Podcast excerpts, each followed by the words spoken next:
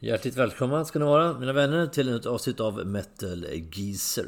Jag startade en liten ny serie här eh, för ett tag sedan, eller förra avsnittet med eh, ett så kallat digitalt blandband. När jag körde 20 stycken 70-talslåtar jag tycker skulle man, man skulle kunna ha om man skulle göra den här gamla klassiska blandbandslistan som jag pratade om. Vi som var med på den tiden som man nämnde även då i det avsnittet var just det här med eh, att man spelade in blandat bandat som man kallade det för med kassettband där man liksom blandade ihop eh, sina favoritlåtar, spelade in dem på radion eller lånade plattor av kompisar, åkte hem till, till polare, satt och spelade in blandade plattor. Man tog med sig kanske ett gäng vinylskivor hem till kompisen, han hade ett annat gäng.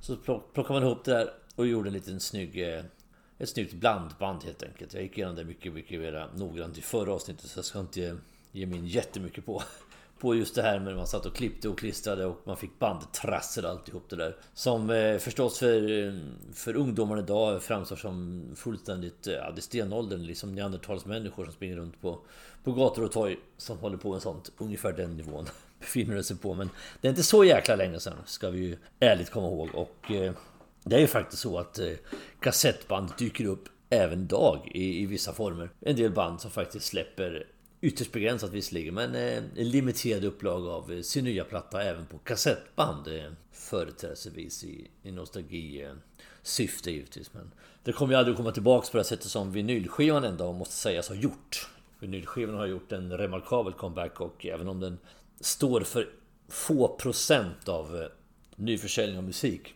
så är det ju faktiskt de facto den enda fysiska musikmediet som ökar i volym.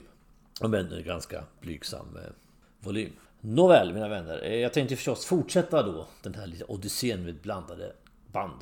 Eller ett blandat band. Med att hoppa fram ett årtionde och ta 80-talet. Och det är förstås 80-talet som ju är det årtionde som ligger mig närmast om hjärtat. Och det är även det årtionde där hårdrocken kanske blev som allra mest folklig, fel ord kanske, men den slog igenom verkligen på bred front och ett antal hårdrocksgenrer som som blommade ut under 80-talet och allt från eh, den värsta mm, strömlinjeformade spandexrocken till den nya trenden trash metal. Alltihop det här dök ju upp black metal och new wave och british heavy metal och alla de här genrerna kom ju på 80-talet.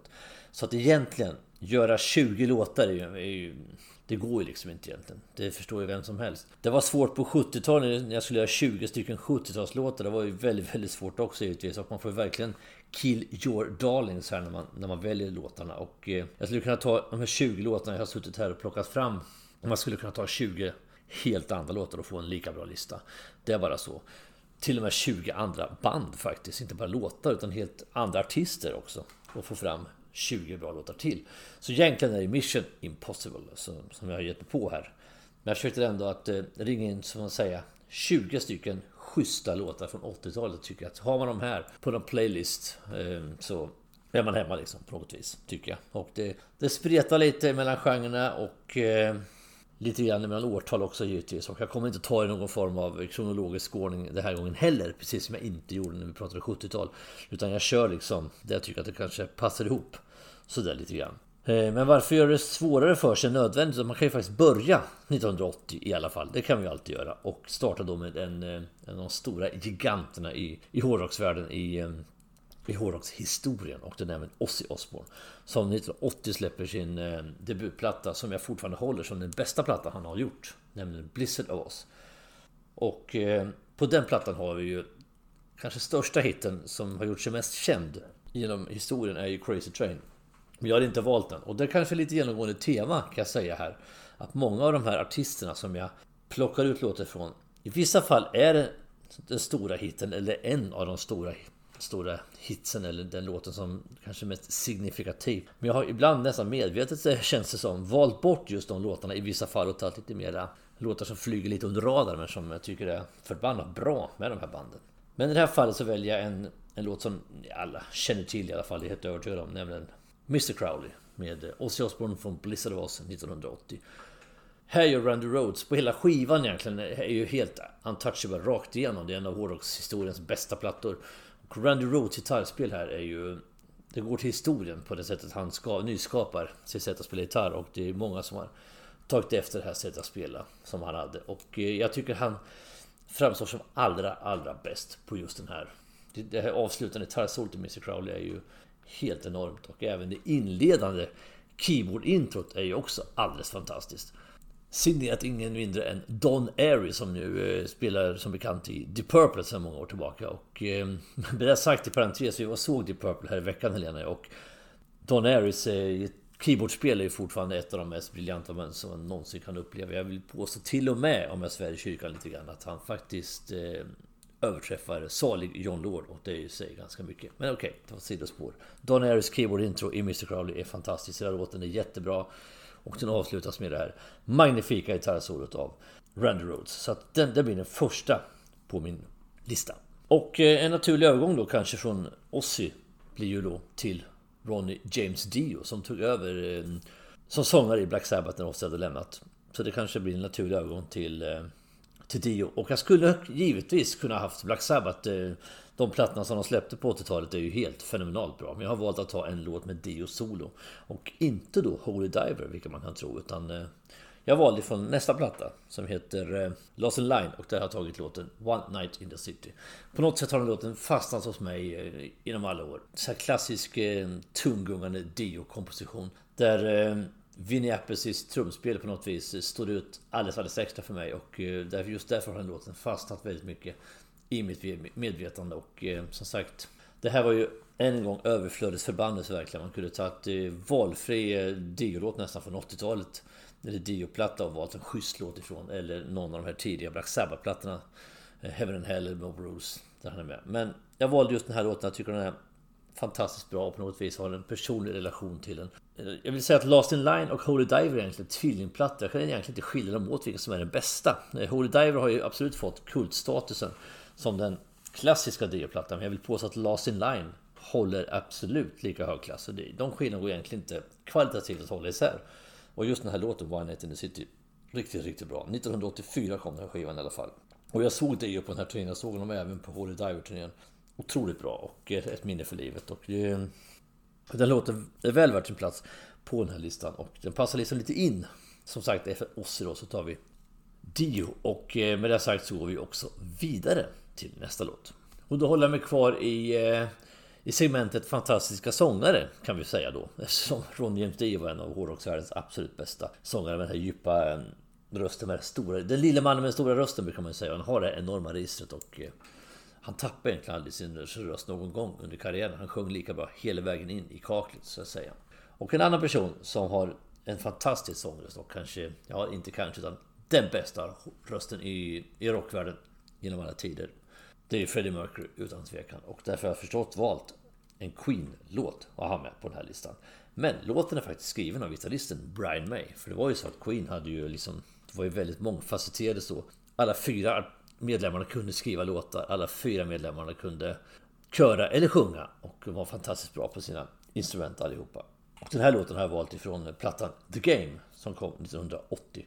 Och låten är Save Me som jag tycker är en otroligt bra låt med en grymt bra referens. Pump, typisk, typiskt 80-talets Queen, det här pampiga Queen. Och det här är första skivan när man faktiskt går all in med, med keyboards. För att på 70-talet var det ju så att på Queens plattor så stod det ofta No synthesizers were used in the production of this album. De var, väldigt noga med att de använde inga keyboards eller synthesizers. Det stod liksom utskrivet till och med på deras 70-talsplattor. Men här är det som har man gjort en rejäl vändning och eh, kör all in med keyboards och, och det blir väldigt bra. Eh, Queen byter stil här lite i skarven mellan 70 och 80-tal.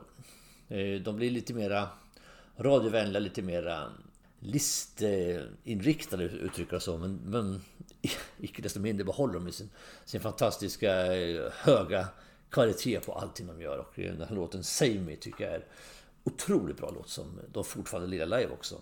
Än idag. Så den är väl värd sin plats på listan den här också. Det är ju alla låtarna förstås givetvis. Men inte minst Save Me med Queen från The Game 1980. Men om vi går ifrån det här med pampighet och tar egentligen den andra sidan av spektret. Som, som jag sa så var det ju väldigt mycket olika genrer som kom fram på 80-talet. Och i mitten på 80-talet så gjorde sig trash metal ett stort namn. Framförallt eh, den amerikanska trashen kom ju fram då i, mitten på, i början på 80-talet, 83 där. Med många stora band och det spreds även över till Europa med många tyska trash metal band, även brittiska. Eh, och den största av dem alla är förstås Metallica. Och eh, Metallica kan jag ärligt säga direkt är ett band som jag själv inte... De tillhör inte mina husgudar på något sätt. Så ska, så ska jag säga utan att bli fallt för, för elak så. Men jag tycker att Cliff Burton-plattorna, de här tre de släppte då med Cliff Burton, är absolut deras bästa skivor. Utan diskussion. Man kan plocka med Black Album också, absolut. Men efter det tycker jag, som jag sagt förut, att Metallica inte gjort jättemycket av relevans eh, efter The Black Album. Men här i alla fall, när de, de slog igenom och eh, när Cliff Burton var kvar. Så var det otroligt nyskapande. Det var något nytt, det var något annorlunda, det var något nästan lite farligt och det var jäkligt fräscht. Och jag har valt eh, faktiskt kanske en av listans, eh, den här listans enda ballader. Ironiskt nog med ett trash metal band, nämligen Fade to Black ifrån Ride the Lightning. Och det kan ju tyckas lite konstigt varför du pratar om eh, trash liksom att eh, det här nya farliga, elaka, hårda så, så, så väljer man en ballad. Ja, ja absolut, så kan det ju vara. Men eh, den här låten är på något vis Ja, den är så jävla bra så jag kan inte gå förbi den helt enkelt. Och eh, någon ballad vill jag ändå ha med mig på den här listan. Och då råkar det faktiskt bli Metallica då, Fate of Black. Och det kan ju tyckas lite tvetydigt som sagt. Men otroligt bra låt, väldigt bra refräng. Och det här gitarrsolot Kirk Hammett eh, tar fram här har ju vunnit otaliga priser faktiskt. För att eh, för att det är så pass känslosamt och så pass starkt eh, gitarrsolo. Och det här var också Metallicas första ballad som de skrev. Så att det är lite speciellt också där i, i deras historia.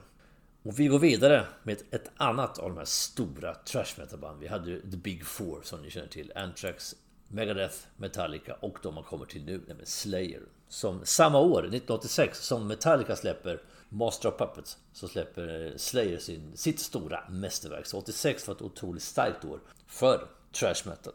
Man var ju ganska produktiv här också. Metallica släppte tre plattor. Kill 83, eh, Ride the Lightning 84 och eh, Master Puppets 86. Och så kommer då Slayer med sitt absoluta mästerverk samma år 86 som sagt. Mycket årtal här. Kort skiva, den klockar in på ungefär en halvtimme men det är ju en, en total överkörning på en halvtimme. Det är ju ett otroligt driv och ett otroligt ös och titelspåret är faktiskt den jag valt. Och här har Slavelinen öppen dörr när jag väljer just den låten. Men det är utan tvekan en av trash metal historiens absoluta mästerverk och milstolpar. Som man liksom inte kan gå förbi. Och hur Dave Lombardo kan spela trummor på det här viset, det övergår ju mitt förstånd som glad amatörtrummis. Redan här 1986 liksom serverade han stilbildande för en hel generation av trummisar med dubbeltramp och eh, ett jäkla driv. Det här låten tröttnar man liksom aldrig på och eh, kan alltid återkomma till. Skillnaden med Slayer tycker jag är, är ju ändå, jämfört med kanske framförallt Metallica, det är att de liksom aldrig har gått ifrån sina principer. De har liksom aldrig inom jättestora situationstecken sålt sig utan de har ju alltid kört sin trash metal hela vägen. Den här aggressiva stilen och aldrig liksom kompromissat egentligen någon gång. Ända in tills de la av. Så att eh, där har vi ju skillnaden och eh, även Slayer-fansen kan ju ofta liksom radera lite över det. Att eh, Slayer var liksom the true, the true shit. Och oavsett vad man tycker om det så plattan Raining Blood och låten Raining Blood är ju helt liksom omisslig i trash metal historien och därför också omisslig på den här listan. Men för att göra en liten eh, en sån rejäl usväng då för att eh, jag pratar om att det var mycket genrer inom hårdrocken och vi tar och hoppar långt, långt bort. Fortfarande kvar i USA men vi tar ett helt annat band, nämligen Journey. Det här Adult Oriented Rock, som ni känner till den här genren med eh, ganska svulstiga, pampiga, oerhört melodiösa och välproducerade låtar och plattor. Journey är en av giganterna inom den här genren. Och då kan man tycka, ja, ska man då välja från plattan Escape, ska man då välja exempelvis Don't Stop Believin'? Ja, det är just in den här de behöver inte slå in den öppna dörren, den är redan öppen. Så därför väljer jag inte den låten. Utan väljer en annan låt som jag tycker är en av dess absolut bästa låtar. Och det får efterföljande plattan Frontiers. Nämligen låten Separate Ways. Jag tycker den är otroligt bra. Escape är må hända en bättre platta rakt igenom. Än vad eh, Frontiers är. Men eh, med den här låten Separate Ways kan man ju liksom kan man börda för hur, hur jäkla bra den faktiskt är. Och eh, det finns en ganska rolig video som förmodligen kostade tre paket tuggummi ett GM, en hårsnodd och fyra skosnören. Ungefär det, den budgeten skulle jag tro att de hade på den videon. Titta på den på Wolf, eh, streamingtjänst. Den är, den är faktiskt rolig. Och låten är jävligt bra och eh, passar absolut in på den här listan också för att liksom sprida lite, visa lite vidden av hur hårdrocken faktiskt eh, utvecklades under 80-talet. Den gick åt väldigt mycket olika håll. Och det är många band som man skulle kunna haft med här som förtydligar det här ännu mer. Då. Men eh, i det här fallet har jag ju Journey Separate Ways 1983. Och jag fortsätter lite grann på den sidan av hårdrocken på de nästa två låtarna. Vi håller oss kvar i USA ytterligare ett litet tag till och vi tar Bon Jovi. Och eh, då tänker väl kanske de flesta då, vän av ordning förstås, Living on a prayer eller Give Love a bad name exempelvis. Ja, och det här är inte för att snobba på något vis utan ty och tycka att jag eh, har bättre koll än många andra utan det är snarare för att jag tycker den här låten som jag väljer då, det är från debutplattan Bon Jovi, låten Runaway från 1984. Här tycker jag Bon Jovi fortfarande är ett väldigt intressant band som nyskapande kommer fram i den här melodiösa pudelrocken som det ändå handlar om. Och gör jävligt bra låtar. Den här, den här skivan är väldigt bra hela vägen. De, de fick en backlash på nästa sen. 7800 degrees Fahrenheit. Den är ju, den är ju väldigt slätstruken skiva. De fick någon form av prestationsångest efter den här jättedebutplattan som kom. Och sen kom de tillbaks då med hjälp av inte minst Desmond Child, den här demonlåtskrivaren på Slippery, Born Wet-skivan och New Jersey. Men det, det är längre fram. Här väljer jag i alla fall första plattan som bara heter Bon Jovi och låten Runaway. För att eh, här tycker jag här är de fortfarande unga och oförstörda om man ska uttrycka det så. Och eh, väldigt intressant band så här i början. Nu tycker jag Bon Jovi är fullständigt ointressant och ett eh, otroligt slätstruket radiorockband. Men här var de väldigt, väldigt bra. Och eh, jag tycker att den här låten Runaway ska absolut finnas med på den här listan. Och samma år kom ett annat band som ofta betraktas lite som antagonister till Bon Jovi. De har ju själva inte haft någon form av så en inbördes kamp. Men eh, på något vis jämföras de ändå med varandra och det är ju Europe då från Sverige. Förstås. Joe Tempest och John Bon Jovi var ju de här pudelfrillornas okrönta konungar. Förmodligen de två tillsammans tror jag utgjorde en stor fara för planetens eh, ozonskikt under de här åren, i mitten på 80-talet. Och jag har inte valt The Final Countdown, eh, plattan, utan jag har valt skivan innan. Wings of Tomorrow, som jag tycker är deras absolut bästa skiva. Det är likadant här lite grann som med Bon Jovi. Här är de fortfarande unga och oförstörda om vi säger det så. De har inte fått för mycket eh, känsla för det här att slå på radion. De ska inte bara bygga på starka vassa refränger utan de vill även ha helhet i musiken. Och eh, här är fortfarande Europe ett eh, hårdrocksband mer än ett hårdrocksband. Om ni förstår eh, särskrivningen lite grann där, det tror jag ni gör. Samma år kom i alla fall plattan Wings of Tomorrow som Bon Jovis huvudplatta kom. Och jag har valt låten Wasted Time som de kör fortfarande live av och till. Senast på spelningen vi såg dem här nu i somras. Eh, ett par gånger såg vi dem Helena och jag och eh, de kör den låten live då på den turnén och eh, det är fantastiskt bra låt. Och gitarrsolot är otroligt bra. Hela gunget, hela drivet, allting. Så att jag gillar verkligen tidiga Europe. De två första skivorna de släppte, debutplattan och sen Wings of Tomorrow. Jag tycker även att Final Countdown är väldigt bra, men där tycker jag att man har gått lite för långt och gjort lite för mycket produktion i det hela. Jag kommer komma in på ett parallellfall till det alldeles, alldeles strax. Så att eh, låten Wasted Time från Wings of Tomorrow 1984 finns med på min lista i alla fall. Parallellfallet jag tänkte ta var förstås, det har jag pratat om tidigare, Def Leppard som släpper då sin debutplatta On Through the Night. Sen släpper man High and Dry. Och sen kommer Pyromania 1983 och därifrån jag har valt låten Photograph. För det samma här, de tre första skivorna, två var i Europes fall, tre stycken i Def Leppard fall. Sen tycker jag att även om nästa platta, Hysteria, är riktigt, riktigt bra så är den ju alldeles för producerad och alldeles för inriktad på radiomarknaden tycker jag. Därför blir den lite jämntjock på något vis. Det här tycker jag är Def Leppards finaste stund. Pyromania-skivan 1983 och Photograph är ju kanske den största hiten på den här skivan. Så med det sagt så eh, kanske jag väljer den enklaste vägen då när det gäller just den här låten. Men eh, här är Def Leppard fortfarande, för, för att göra igen då samma sak som som Europe. Här är de mer ett hårdrocksband än ett hårt rockband. Och eh, har inte blivit citationstecken en stora här i luften allt för förstörda då av eh, att försöka slå på den stora marknaden. Då.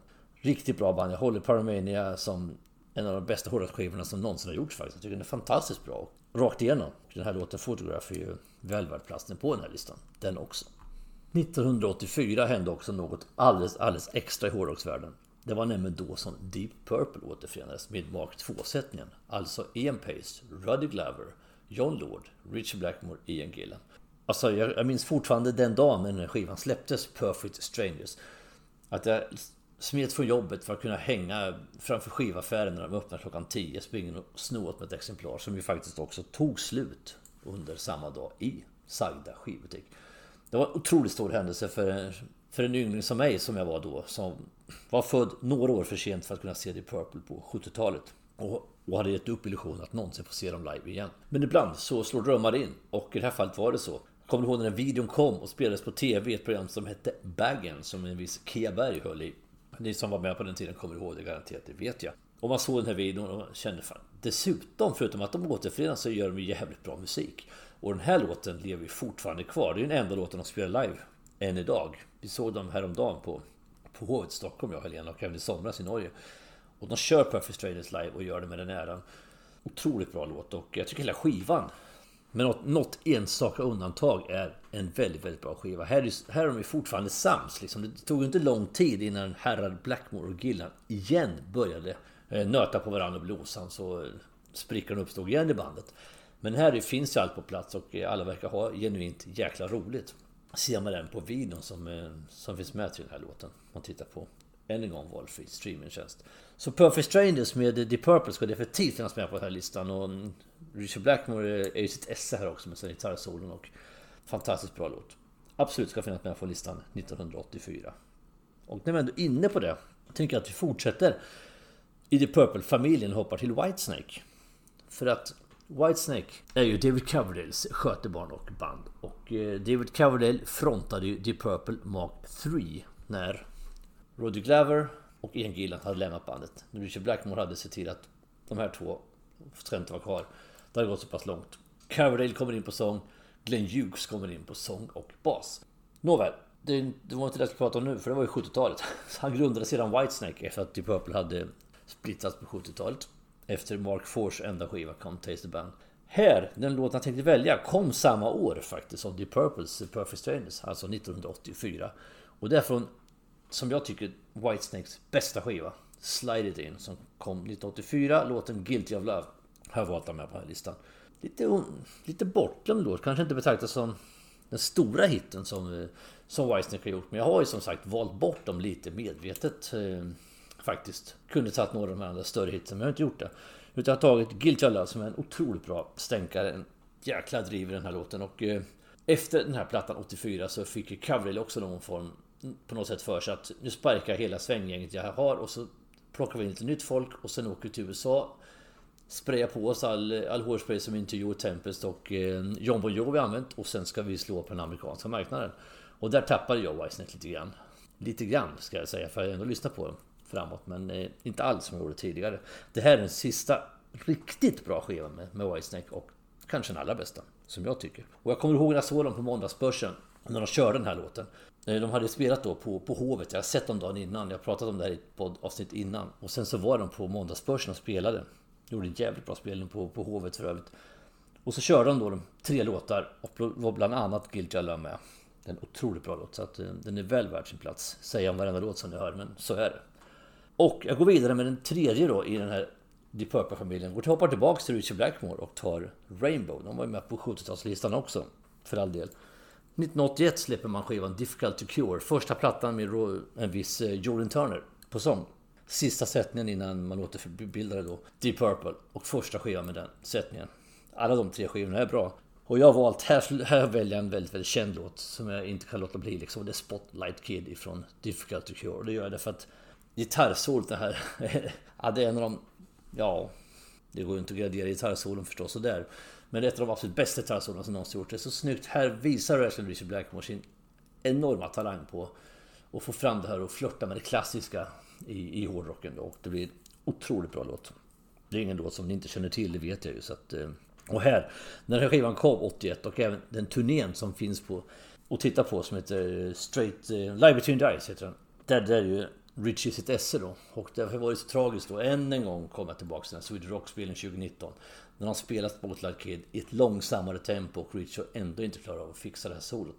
Så det är ledsamt. Men här, när skivan kommer och även på efterföljande turnéerna så är det ju otroligt bra. Och en av de bästa låtarna som Rainbow någonsin har gjort. Den ska absolut finnas med på den här listan. Och nu är vi ändå inne på att gitarrgudar. Fortsätter vi med det. Vi tar Yngwie Malmsteen som ju faktiskt har försökt att bli medlem i Deep Purple vid något tillfälle, men inte lyckats. Ehm, Kanske ett av de få banden som har nobbat eh, Yngve eh, på något vis, trots allt. Eh, men han har ju klarat sig väldigt bra själv. Och här på 80-talet så var han ju i sitt esse och en av mina absoluta husgudar som jag både såg live några gånger och eh, köpte alla plattor med. Och eh, plattan Odyssey 1988 där även Jolin Turner är med. Så där har vi koppling till, till förra plattan.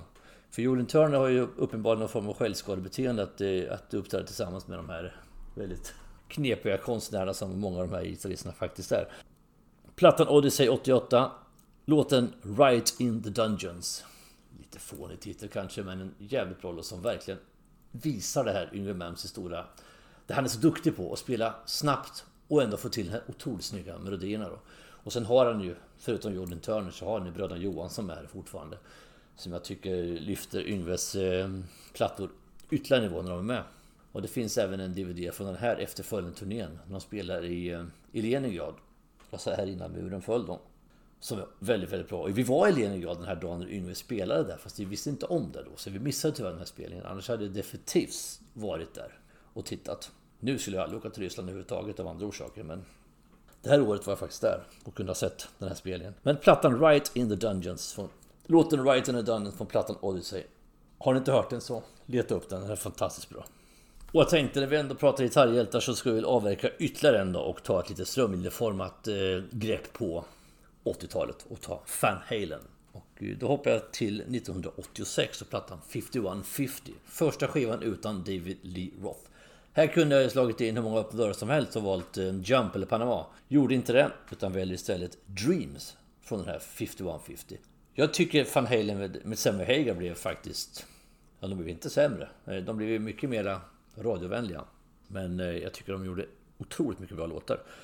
Och den här 5150 skivan är ju kanske den vassaste med med Sam Hager och just låten Dreams tycker jag är riktigt, riktigt bra. En mycket snygg refräng. Det är mycket keyboard här på den här tiden när Van Halen spelar mot vad det var i början. Mycket, mycket keyboard. Men det blir ändå väldigt bra och jag gillar Sam Hager eh, både som, som den person han verkar vara. Jag känner inte honom. Men som, som den person han verkar vara när man ser intervjuer och, och sånt med honom. Och även hur han är som artist. Så att, eh, det, jag tycker det blir ytterligare en dimension faktiskt i Van Halens musik. Och när Sammy Hager kom in så kunde ju Eddie Van Halen ägna sig även åt keyboardspel mera. Live och så inte minst. Vilket gör att deras sound ändrades lite. Just den här plattan, 5150 och låten Dreams, tycker jag eh, den vill jag ha med på den här listan bara. Så är det, 1986. Vi håller oss kvar på den amerikanska kontinenten en låt till och backar igen i tiden till 1980 hände mycket 1980, kom mycket bra musik. Och från Kanada kom ett visst band, nämligen Rush. Som släpper då Permanent Waves 1980 och låten The Spirit of Radio. Vän av ordning kan tycka man skulle tagit någonting ifrån Moving Pictures som kanske är deras... Eh, ja, det är ju alltså deras magnum opus på något vis som kom 1981. Men jag tycker Spirit of Radio, det är jag inte ensam om, är ju en otroligt bra låt med... Ja, jag behöver inte sitta här och beskriva låten för det känner ju till det men... Högt tempo, Bra driv och sen det här snygga reggae-sticket i mitten är ju liksom lyfter åt till ytterligare en dimension. Och gitarren som Alex Lifeson eh, bara briljerar med i början. Och givetvis då eh, Neil Pearts helt, helt oantastliga trumspel. Och Geddelys eh, alltid fläckfri insats. Alltså, ja, Rush är ett fantastiskt bra band. Och här 1980, Permanent Ways. Här, här någonstans håller jag Rush liksom väldigt, väldigt högt. Sent 70-tal och så når det in, in, in på tidigt 80-tal kanske i sin prime. Verkligen. Så den låten tycker jag definitivt ska finnas med. Och med det sagt så hoppar vi tillbaks till Europeiska kontinenten, till Tyskland och bandet Scorpions. Och så här kan man tänka, vilken låt ska man ta härifrån med Scorpions? Ja, det finns ju massor med låtar, det finns ju otroligt mycket hits, mycket ballader, de är ju världsmästare på hårdrockballader hårdrocksballader på något vis. Men jag väljer faktiskt låten eh, Coming Home från plattan Love It First, Sting 1984. Lite okänd låt, det finns ju betydligt fler kända låtar från den skivan, exempelvis Rocky Like a Hurricane. Inte minst. Som man skulle kunna valt istället. Eller kanske No One Like You ifrån eh, Blackout, eh, plattan innan, 1982. Men jag väljer den här Coming Home. Den börjar lite lugnt. Lite stillsamt med bara eh, lite gitarr och sen Klaus Meiners sång med den här fantastiska sköna tyska brytningen han har. Och sen drar den igång liksom i, med Scorpions mått mätt i ett furiöst tempo. Det är inte i närheten av vissa andra band förstås som, som jag pratat om tidigare här. Och något band jag kommer in, kommer, kommer in på alldeles strax. Men den här låten Coming Home eh, som, som stänger plattan, sista låten på sidan två om man nu har vinylen, är skitbra Scorpions låt som eh, förmodligen... Eh, ja, det är ju inte gemene mans låt i alla fall. Så har ni inte upptäckt den så tycker jag ni ska leta reda på den och få ett nytt guld, guldkorn till er samling. Absolut, till det här blandade bandet. Det digitala blandbandet. Jag var även och såg Scorpions på den här efterföljande turnén som ju sen blev en liveplatta Worldwide Live och här var ju Scorpions som jag sa i sin prime. Absolut, som liveband var den nästan oöverträffade vid den här tiden. Det var ju fantastiskt bra. Så att eh, därför tycker jag definitivt att de ska finnas med på listan. Vi går vidare och eh, tar oss till eh, Australien, nämligen ACDC. Ja, de släppte ju Back in Black som bekant 1980. Mm, ska jag ta någon från den? Ja, det var min första tanke. Men eh, så tog, valde jag ändå att ta For Those About To Rock från plattan med samma namn 1981. Den skivan är inte alls lika bra som Back in Black. Eh, om man ser till hela plattan. Det är den verkligen inte. Den är lite Ja, en liten blek kopia egentligen. Men just den här låten för Those About Rock är på något vis eh, ett stort statement för vad hårdrocken faktiskt står för egentligen. Och en hyllning till sina fans är det ju. Eh, det är ACDCs hyllning till sin publik, sin eh, världsomspännande publik. som de ju avslutar sina spelningar med, eller gjorde ska man väl kanske säga snarare. Och de här kanonerna som skjuter, det är liksom... Ja men det mäktigt och sen efter ungefär, ja, en bra bit in i låten så, så växlar man ju tempo då. Och så blir det ett jäkla driv in i mål. Och, här, och så, det börjar ju snyggt med det här plocket med, med Angus Youngs fantastiska eh, riffande som, som Malcolm Young förstås är, är den stora eh, kreatören bakom. Och sen bygger man upp det mer och mer och sen blir det bara som ett crescendo med kanoner och högt tempo och allting. Fantastiskt bra låt. Så att även om inte plattan For Those About Rock matchar Back in Black så matchar låten For Those About Rock låten Back in Black. Det vill jag påstå. Därför har jag valt att ha med den på den här listan. Vi håller oss kvar i England och tar eh, ett av de stora klassiska banden, nämligen Motörhead. Som släpper plattan Ace of Spades 1980. En milstolpe i hårdrockshistorien. Verkligen, absolut, givetvis. Jag har inte valt den låten, Ace of Spades. Den är ju förstås en av de mest klassiska hårdrockslåtar som någonsin har gjorts. Men den är lite för sönderspelad och lite för förväntad, tycker jag ändå på något sätt. Och är lite trött på den på det sättet. Därför väljer jag The Chase is better than the catch från samma skiva. Tungt driv, tungt gung, skön refräng och eh, Lemmy Glefser som, eh, som aldrig förr. Det är en fantastiskt bra låt. Som är, eh, den är inte sådär jättekänd, de spelar den sällan live och eh, den har väl gått lite under den här berömda raden också en hel del. Men jag tycker definitivt att den ska finnas med på listan och eh, är väl värd eh, sin plats. Eh, som jag har sagt nu 800 gånger känns det som om, om låtarna. Men, men alltså den, den på, de här, på den här plattan har ju Ace of Spades och We Are The Road Crew. Det är de två stora hitsen på den här plattan. Och otroligt bra låtar bägge två. Men The Chase is better than the catch. Och är man lite, lite inne på motorret så har man ju full koll på låten givetvis. Otroligt bra låt som... Eh, jag tycker inte man kan komma förbi den på den här listan. Vi går snart in i mål med det här avsnittet men jag har ett par spår kvar. Och nu håller vi oss kvar i Storbritannien och vi håller oss till den här stora rörelsen som kom på 80-talet. The New Wave of British Heavy Metal. Här finns massor med band. Jag har gjort ett långt specialavsnitt om den här genren, den här rörelsen. Som vi faktiskt uppdelat på två avsnitt för det var så mycket att prata om. Det bandet jag har valt att ta en låt ifrån här, det är Demon. Och jag tar från deras första platta, Night of the Demon. Otroligt eh, minnesvärt kan jag säga, omslag på den här skivan. Det känner ni säkert till. Demon tycker jag, de håller fortfarande på. Men jag tycker ju på något vis att deras karriär när de var som bäst är väldigt kort. För det är de två första skivorna. Night of the Demon och Unexpected Guest 81 och 82. Och jag har valt då den här låten, The Night of the Demon från första plattan. För den refrängen liksom, den är ju... Ja, den här låten, när jag hörde låten kan jag säga. Hela låten, inte bara refrängen. Från första gången var en kompis som hade den som jag... Jag fick låna hem den här skivan av honom och så, så lyssnade jag på den så... Herre jävla i min lilla låda, som jag brukar säga. Det var till och med i den stora lådan kanske. Det var fantastiskt liksom. Vilken, vilken platta och vilken refräng och vilken, vilken produktion liksom. Det är så... Det är så knastertorrt men ändå jävligt bra. Så att eh, den här låten kan man lyssna på eh, till korna går hem utan att tröttna på den. Den är fantastiskt bra. Och eh, den måste finnas med på den här listan tycker jag på något vis. Det är ett litet mindre band som lite smalare, inte så här det stora eh, arena namnet absolut verkligen inte. Eh, och eh, som jag tycker, som jag sa förut, så brände de sitt allra bästa krut i början på sin karriär. Men eh, det är ett jävligt bra krut, om vi säger så.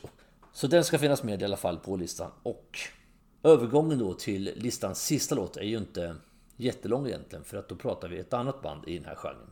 Nämligen Iron Maiden. Förstås, det går liksom inte att komma förbi ett band som Iron Maiden. Vi gör en 80-talslista. Och här har vi ju liksom, man skulle kunna göra en lista med 20 låtar bara med dem. Förstås, givetvis. Så vad ska man välja? Ja, herregud. Det är inte lätt.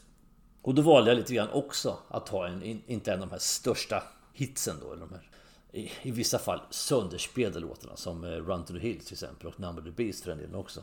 Utan jag valde från plattan eh, Peace of Mind som kom 1983. Första plattan med eh, Nico McBrain. Adrian Smith hade kommit in en platta tidigare men här har även Nico McBrain kommit in så här har vi den här klassiska Maiden-sättningen. Och låten Die With Your Boots On som jag tycker är... Eh, ja, det är en sån här låt som de har spelat live några få gånger sådär. Eh, ja, givetvis på 80-talet men alltså på senare år. Jag tycker den är otroligt bra. Jag kommer ihåg att jag lyssnade på ett radioprogram. Jag var inte jätteinne på Maiden på 80-talet ska jag säga. Lite märkligt nog i början där. Jag lyssnade på ett radioprogram. Där de intervjuade eh, Steve Harris och Adrian Smith. Och då pratade de just om de här Peace of som då hade kommit ut och körde ett par låtar ifrån den.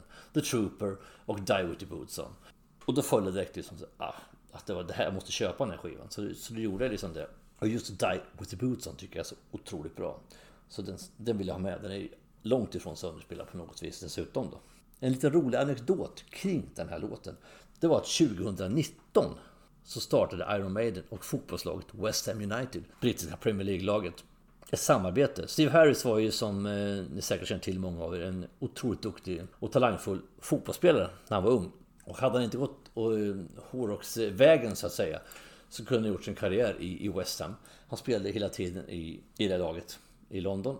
Och han har ju alltid, om vi tittar på live, så har han ju liksom både eh, det här gitarrbandet han har runt halsen, han har ju klistermärken, han har ju svettband runt handlederna där det står West Ham United på dem. Så han är ju verkligen en helyrig supporter till West Ham, till The Hammers. Och 2019 så gjorde de ett samarbete, West Ham och Iron Maiden. De släppte ett, ett kit då med matchtröjor, träningströjor och eh, träningsoverallsjackor och lite annat. Eh, som gick under samlingsnamnet Die With The Boots On. Eh, det, hette så. West Ham United Die, Die With The Boots On. Och så kunde man köpa då tröjor och träningsoverallsjackor träningsförrådsjackor och sånt. Där det stod IMFC då, Iron Maiden Football Club på ena sidan på bröstet och på den andra för West Hams klubbmärke då. Så det finns en stark koppling och det här har gjort att West Ham har ju fått otroligt mycket mer fans också över världen. Tack vare det här. Att det är hans koppling till West Ham. Så att eh, det finns det är en rolig anekdot då, som har just med den här låten att göra. I och med att det hette då Die With The Boots On, den här lilla... De drog igång den här marknadsföringskampanjen då. I samarbetet då mellan ett hårdrocksband och ett Premier League fotbollslag. Nåväl mina vänner, vi är i mål med det här avsnittet. Jag hoppas att ni har haft behållning av det. Det var ju fortsättning då på det här digitala blandbandet. Nu tog vi 80-talet. Jag kunde tagit som jag sa 120 låtar istället för 20 men så kan det vara och eh, jag har inte nämnt ett antal band som till exempel Aerosmith eller Accept, Thin Lizzy, Status Quo, sådana här band som gjort väldigt mycket bra låtar. Och det finns mycket fler. Vän kanske också undrar vart tog Saxon vägen och vad, vad hände med eh, Marillion eller UFO eller kanske Aldonova som hade på stora hittar på Ja, som sagt, jag kunde fortsätta hur länge som helst. Nu har jag inte gjort det. Utan vi stannar här och nu med de här 20 låtarna som jag valt ut. Och plockar ni ihop de här 20 till en lista så blir det en väldigt, väldigt bra spellista. Och eh, så är det bara. Tycker jag. Och jag tror att många av er håller med. Vi hörs igen med vänner snart med ett nytt avsnitt som jag som vanligt inte vet vad det kommer att handla om här och nu. Det vet jag förhoppningsvis bättre där och då. Men fram tills vi hörs igen så gör vi som vi alltid gör. Vi fortsätter att stava med det hårda alfabetet. Tack och hej.